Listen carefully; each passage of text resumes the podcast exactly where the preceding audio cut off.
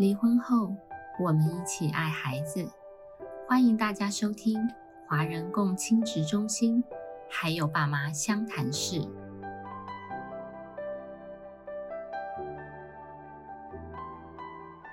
我是今天的主持人，寓所创伤复原中心的主任黄主任。今天呢，我们要来谈的主题是早年性创伤幸存者的自我照顾。那我们邀请在这个领域已经有工作一段时间的张心怡智商心理师来跟我们聊一聊这个主题。那我们就先欢迎心怡心理师。各位听众朋友，大家好，主持人好。那我知道心怡心理师在这个呃早年性创伤的服务个案已经有一段时间了嘛？那你要不要来呃跟我们分享一下，在这个工作的过程里面，你有什么样的心得或是发现呢？我我觉得有一个还蛮蛮大的心得，就是说在服务这些个案的时候啊，觉得有一个东西是蛮蛮让我感动，是我在他们身上看到一个很强大的力量，就是即便遇到这么这么创伤的事件，可是我觉得他们心里面有一个东西可以支持着他们一路这样走过来。对，然后在在那个过程当中，呃，我觉得很不容易，然后那个力量也。让我看见哇，一个人的可能性真的是还蛮大的，所以我觉得第一个最印象深刻是从他们的身上，我感觉到他们可以有那个真的让自己慢慢的支撑下来，慢慢走过来的那个力量。所以好像在实务工作里面，常会说有一句话说，啊，我们从个案身上学习到了很多，对，个案也教导我们很多。是，呃，心仪心理师分享到是说。哎，我们呃服务的个案都是早年性创伤的个案，嗯，那他们今天会出现在我们面前，那个力量是有有这么无限可能性，就对不对？是哦，然后可以在我们的面前，我相信他们一路走过来是不容易的，对，是很不容易。对，所以我们看到的是，呃，很佩服，也很感动，他们今天呃愿意来这边呃寻求我们的协助，是，嗯，是。还有一个部分是，我觉得在那个复原的过程里面啊，旁边人的态度跟有没有可以支持他们的力量是非常重要的。对我觉得有时候可能旁边人轻轻的一句话，对他们来说都是一个很大的影响。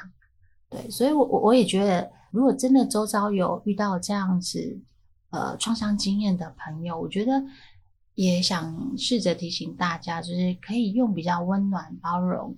然后用一个比较良善的方式来对待他们。对，那另外一个部分是，我也想提醒他们，就是诶，如果当你觉得自己需要被什么样的方式对待，或是什么样的方式被支持的时候，也许可以试着表达，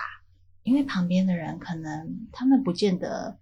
呃可以给出你需要的照顾方式。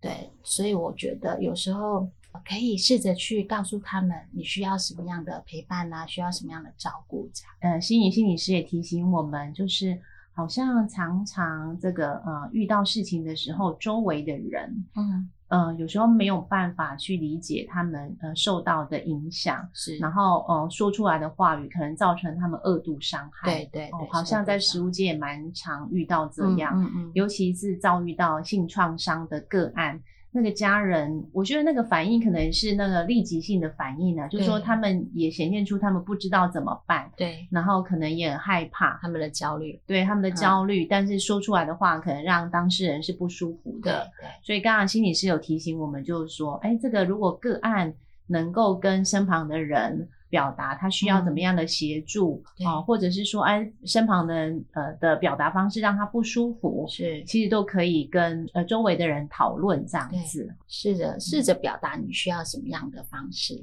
然后或者是说，也可以跟心理师来讨论一下哈，说，哎，怎么表达是双方都可以接受的这个呃的需求跟期待，或是嗯怎么拒绝不需要的，对对对，怎么关拒心这样子，也也蛮好的，就是要怎么拒绝。那他周围的人如果不知道怎么样处理，嗯其实也嗯是可以来跟心理师聊一是聊。是是，没错，在呃疗愈或是呃复原的过程，或是修复的过程，其实是不容易的一件事情。对，然后常常我们也会遇到当事人会受到呃社会新闻啊、媒体的影响，嗯然后再次的影响，就是过去的经验又在重现，造成他很大不舒服。那我不知道心心理师可以怎么样建议当事人，嗯如果没有在心理师陪伴之下，他可以怎么样调节他自己的情绪？嗯，的确，前一阵子因为那个 Me Too 的风潮，好像整个社会新闻啊，或是整个媒体上面有大量的这类型的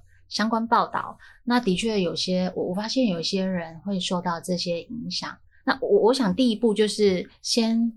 不要再接触这样子的让你情绪有很大波动的报道啊，或是文章，或是新闻，甚至人事物这样子，让自己情绪可以试着慢慢的稳定下来。像刚才有时候分享，他是不经意是碰到，就是可能打开脸书，他就不小心看到这些报道。那我想那个时候你可以做的事情就是先先关掉你的脸书，或是先关掉你的电脑，不要再去呃接触或是阅读这类型的文章，这样啊、呃我想这是他们可以做的第一步。嗯，嗯，第一步就是先不要让自己再过度的受到刺激，对然后你自己可以去控制的，就是把一些相关会得到讯息的这个呃管道先把它关掉一下。对对对，让自己处于一个比较安全的状态，这样子。嗯呃，因为的确在创伤的过程里面，有时候会有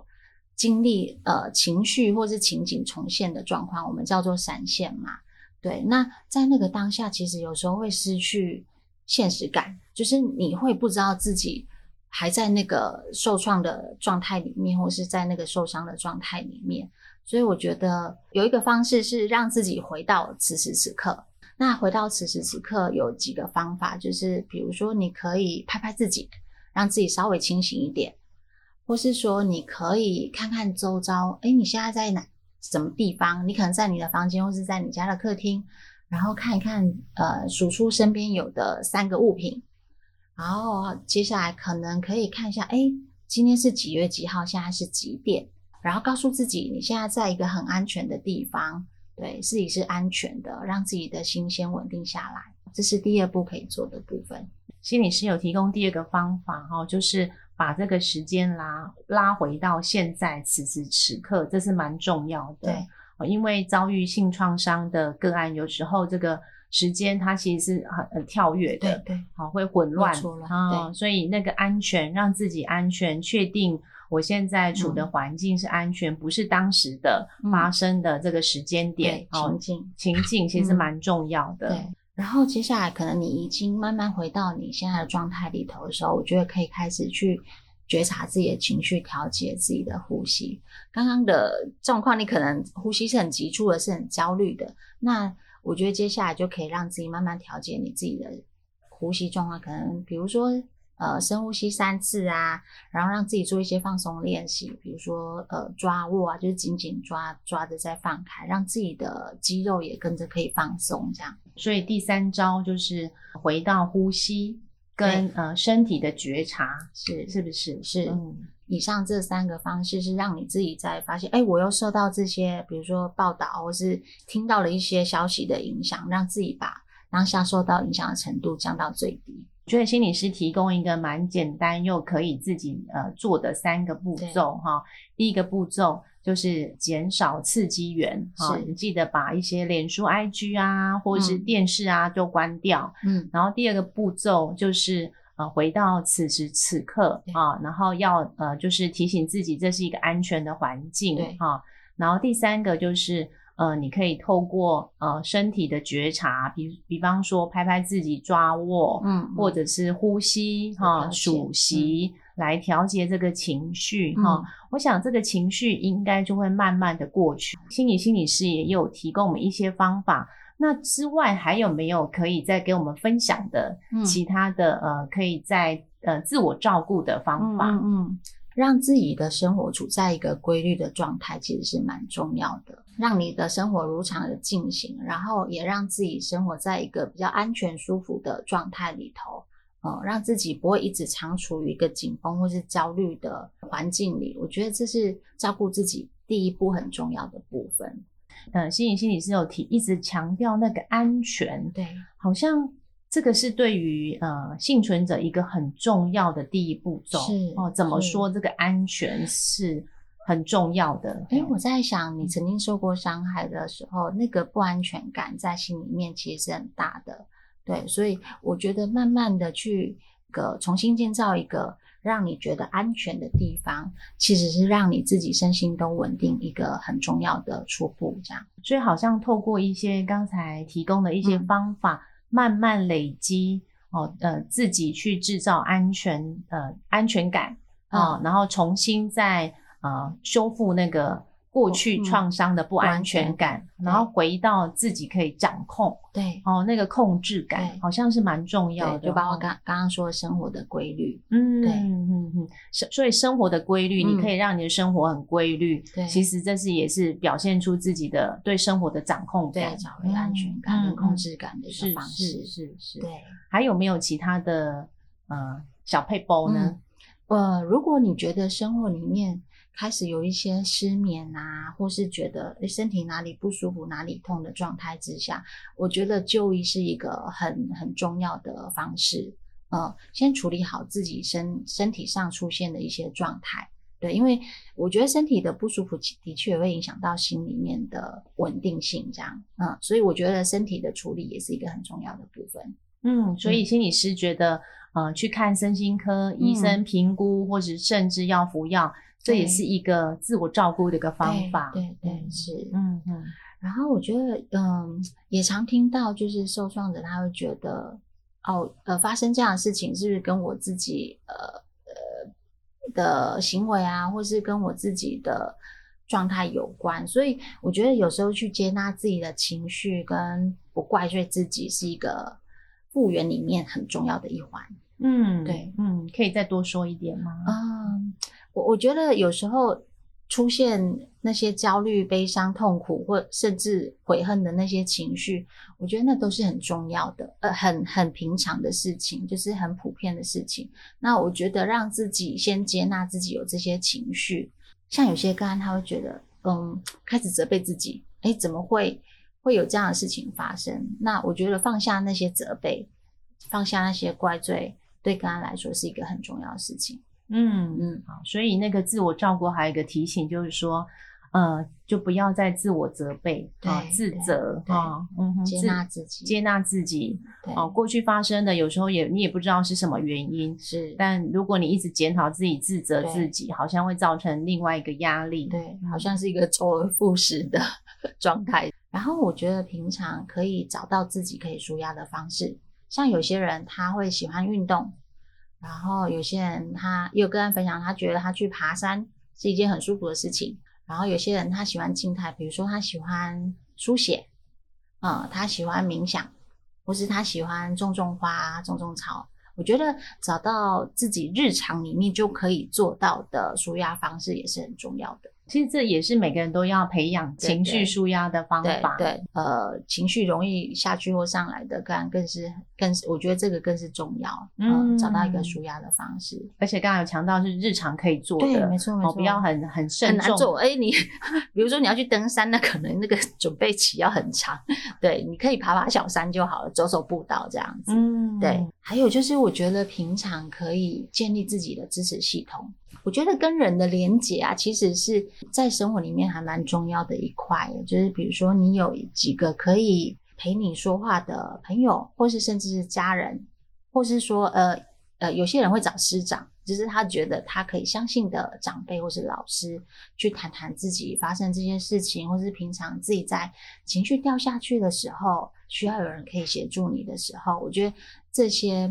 找到身边可以支持你的人或是系统，都是很重要的一块。如果你越退缩，好像你整个人的情绪对啊，然后就是也会越退缩，然后甚至可能会觉得很孤单。对嗯，好，所以心呃心理师有刚刚强调，跟人的的连连接接很重要。对，当你嗯掉下去的时候，其实很需要别人拉你一下。如果真的你觉得试了以上的方法，呃，还是觉得嗯自己的状态还是起起伏伏，我觉得